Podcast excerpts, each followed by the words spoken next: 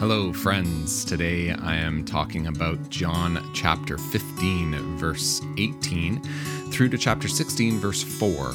Uh, it's actually not a particularly long reading. John chapter fifteen is not a super long chapter, so it's just a few verses um, in that chapter and then into sixteen. Uh, and this continues, again, the farewell discourse, Jesus talking to his disciples, saying goodbye to them before he's going to go to the cross, and he's talked about that as his moment of glorification and that his hour has now come. Uh, and this is a bit of a difficult section, a tricky section of the farewell discourse, um, because Jesus is talking about the world hating him and the world hating his disciples, and um, he says a bunch about what that might mean. Uh, so let's dive in and see where today's reading leads us. Uh, so this is Jesus speaking. He says, "If the world hates you, be aware that it hated me before it hated you. If you belong to the world, the world would love you as its own. Because you do not belong to the world, I have chosen you out of the world. Therefore, the world hates you." Uh, now, something we want to stick with the the world of Jesus that he's in, and the world that uh, John's community, like the first people who are reading this, it's really helpful to understand a little bit about them while we're looking at this, because it can be, it can be tempting, or it can be really easy to just, again, pull this and just stick this right in our own context and just say, well, if I believe in Jesus and, and uh, you know, I have a certain viewpoint and people hate me, like that's kind of their problem. They don't, they, that, that, you know, if they disagree with me, that's that's their issue, and I'm just going to trample over their opinions. And we actually have seen a lot of Christians sort of behave that way, where um, it, they they take this to sort of be like anytime anyone disagrees, or we have like these vastly different interpretations of what the world actually is. So, you know, on one side of things, the world will be, you know, anything that is, uh, you know, oppressing other people. So the world are, are the values that create systems of uh, racism and abuse and um, things like human trafficking. That's the world. And so anytime that, you know, if we belong to that world, uh, you know, the, uh, that's that's not a good thing. We're to belong to the world of Jesus, of, of love. I, I would tend to be more in that camp, but there's also another side as well that kind of just says like, no, this is really just talking really specifically about, you know, people who don't believe in Jesus and people who do believe in Jesus, and the world are the people who haven't come to Jesus. And um, and often that gets aligned with sort of a um, we're just going to draw a line between believers and non-believers, and the non-believers are totally wrong, no matter what, uh, you know, no matter what they do. Um, they're totally wrong. So there's probably lots of other opinions, but often it just sort of gets played out that way, and we end up with sort of liberal and conservative, or evangelical and mainline, and uh, and we end up with splits in the church, as opposed to trying to understand what is going on in the context of John's gospel, and then seeing if that may help us understand how this text might speak to us today. So let's not jump too quickly to just sort of like, oh, well, if somebody hates me, then, you know, then then they're on the wrong side of things. Um, because I, I don't I don't think it's quite that simple. So, uh, okay, so let's continue on and sort of see if we get clues to uh, maybe a broader context here. All right. Remember the word that I said to you, servants are not greater than their master. If they persecuted me, they will persecute you. If they kept my word, they will keep yours also. But they will do all these things to you on account of my name, because they do not know him who sent me. If I had not come and spoken to them, they would not have sin. But now they have no excuse for their sin. So, all right, Jesus is saying, like, if I hadn't come and and actually talked to them and showed them the way, that then they then they wouldn't there wouldn't be a problem. But now that they've heard me, heard what I'm all about, uh, and they've rejected me, that's a problem. So uh, then we get verse twenty-three. Whoever hates me hates my Father also. If I had not done among them the works that no one else did, they would not have sin.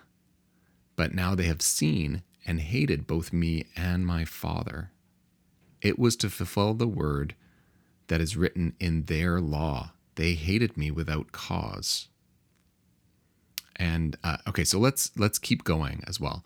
Uh, when the advocate comes, whom I will send to you from the Father, the Spirit of truth, who comes from the Father, he will testify on my behalf. You also are to testify because you have been with me from the beginning. I have said these things to you to keep you from stumbling.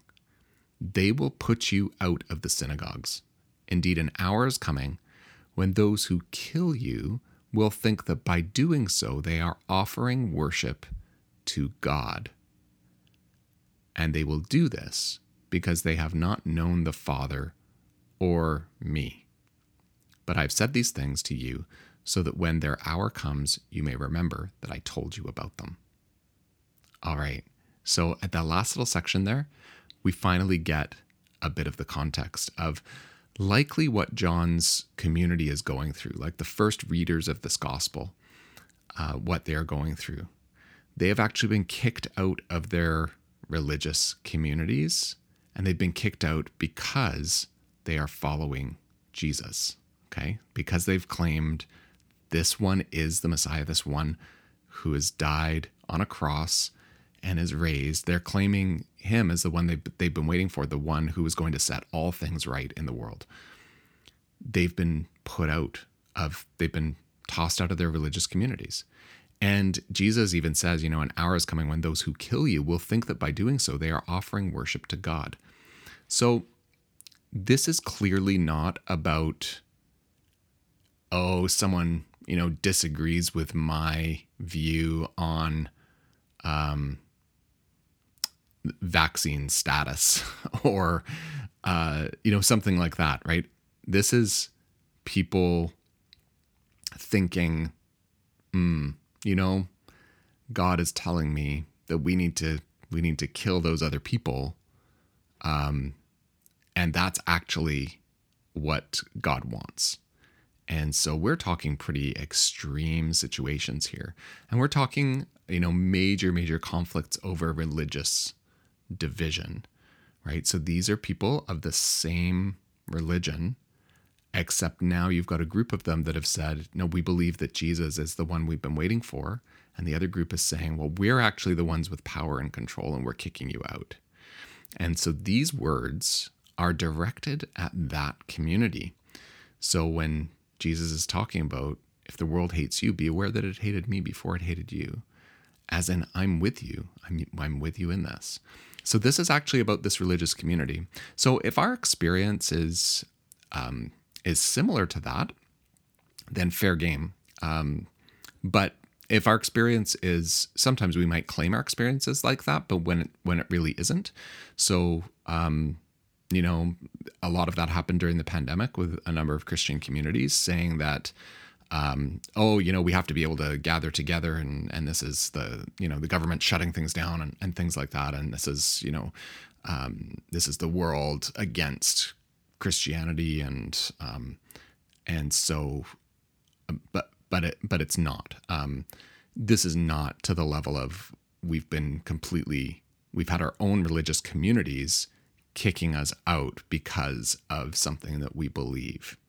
So actually, the people who I think can take solidarity or take something from these words are those who have experienced alienation from their own religious communities.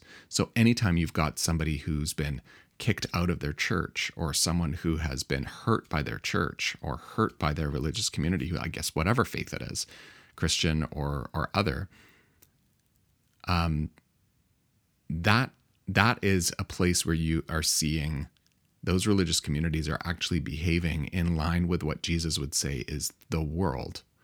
And Um, places where there's, you know, those people who have power and enough power to basically drive someone out of their religious community. Um, so where we see that, where we see the powerful pushing people out, that is that is cause for real concern. And there we see someone who has fe- felt uh, hated um, And so they might find others who have had a situation like that, and and their reaction is to say, "Oh wow, we, we're gonna we're hating back, you know, we're we're gonna lash out back." But Jesus has a different way, right? And so, um, Jesus' different way is actually a sending of those even that have been ousted by their religious communities to continue to testify to the truth that he has brought through the Spirit of the Father. Um, so he talks, when the advocate comes, whom I will send to you, the Spirit of truth, he will testify on my behalf. You also are to testify because you have been with me from the beginning. So, you know, if someone is clinging to the truth that they believe that is that that that Jesus is about, like, um, you know, we we actually see this happen in religious communities where someone actually honestly believes, like, this is actually what what Jesus wants me to stand up for. We've I've seen this with uh, friends who have stood up for, um, you know, uh, women's inclusion in leadership and um, like full inclusion in leadership. And um, that seems like so such a no-brainer, but there's still huge sections of the Christian church where women are not allowed to lead. Um, that's on my mind because today, when I'm recording this, is actually International Women's Day, and um, and so you know there's a there's a concrete example, I guess, of people being not always necessarily kicked out of their religious communities, but just you know kicked out of positions of power or leadership or or uh, limited in some way.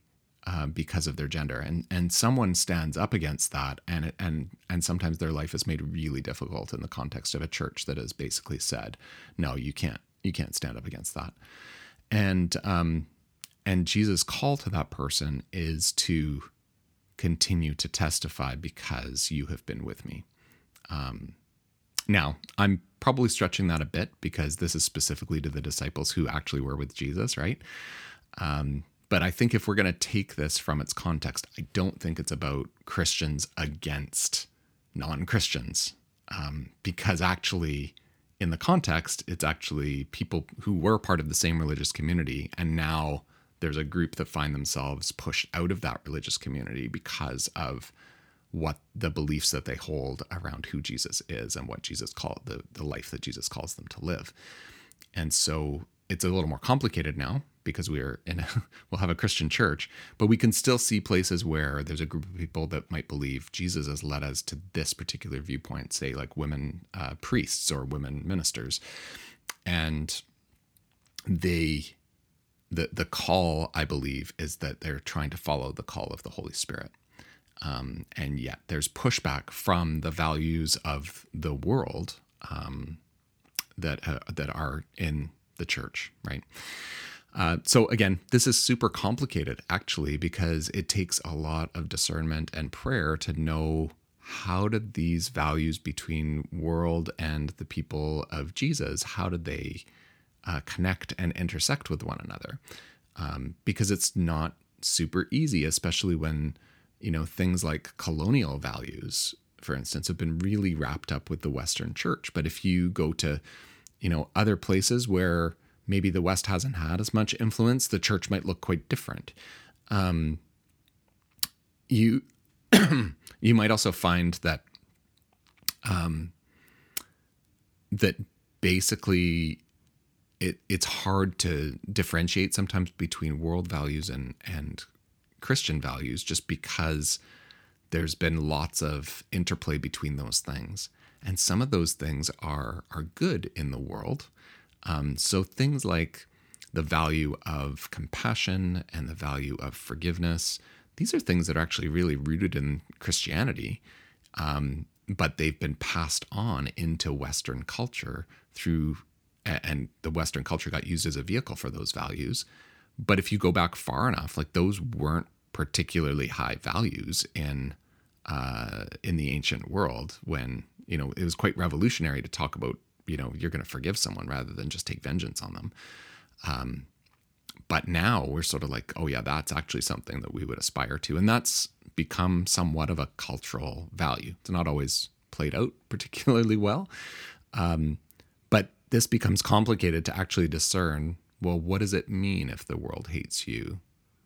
What does it mean um, we don't belong to the world, and I've chosen you out of the world. Because our world and the church especially are um, have these intermingling type values that we don't always necessarily see. If we see the world and the church like really separate from one another, um, that also can even be sometimes, I think, a red flag, um, that we're sort of missing that worldly values can creep into the church for sure. And we might have missed that the church has actually passed on um, positive and sometimes negative values to the world.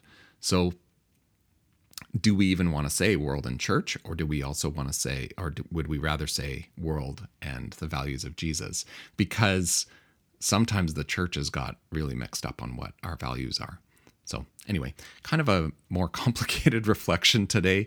Uh, what do we do with passages like this? And what do I take today from this particular reading? Uh, oh, it's not easy.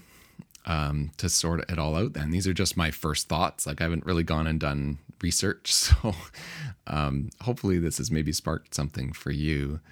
Um, but uh, let's maybe focus in on this spirit of truth. The advocate comes, the spirit of truth, uh, that he will testify on my behalf. So here's a question for us is, what are the practices and what are the things that we're doing in our lives that allow us to try to listen, actually really listen to the spirit of truth who is testifying, who is speaking and pointing us in the direction of Jesus and the things that Jesus values.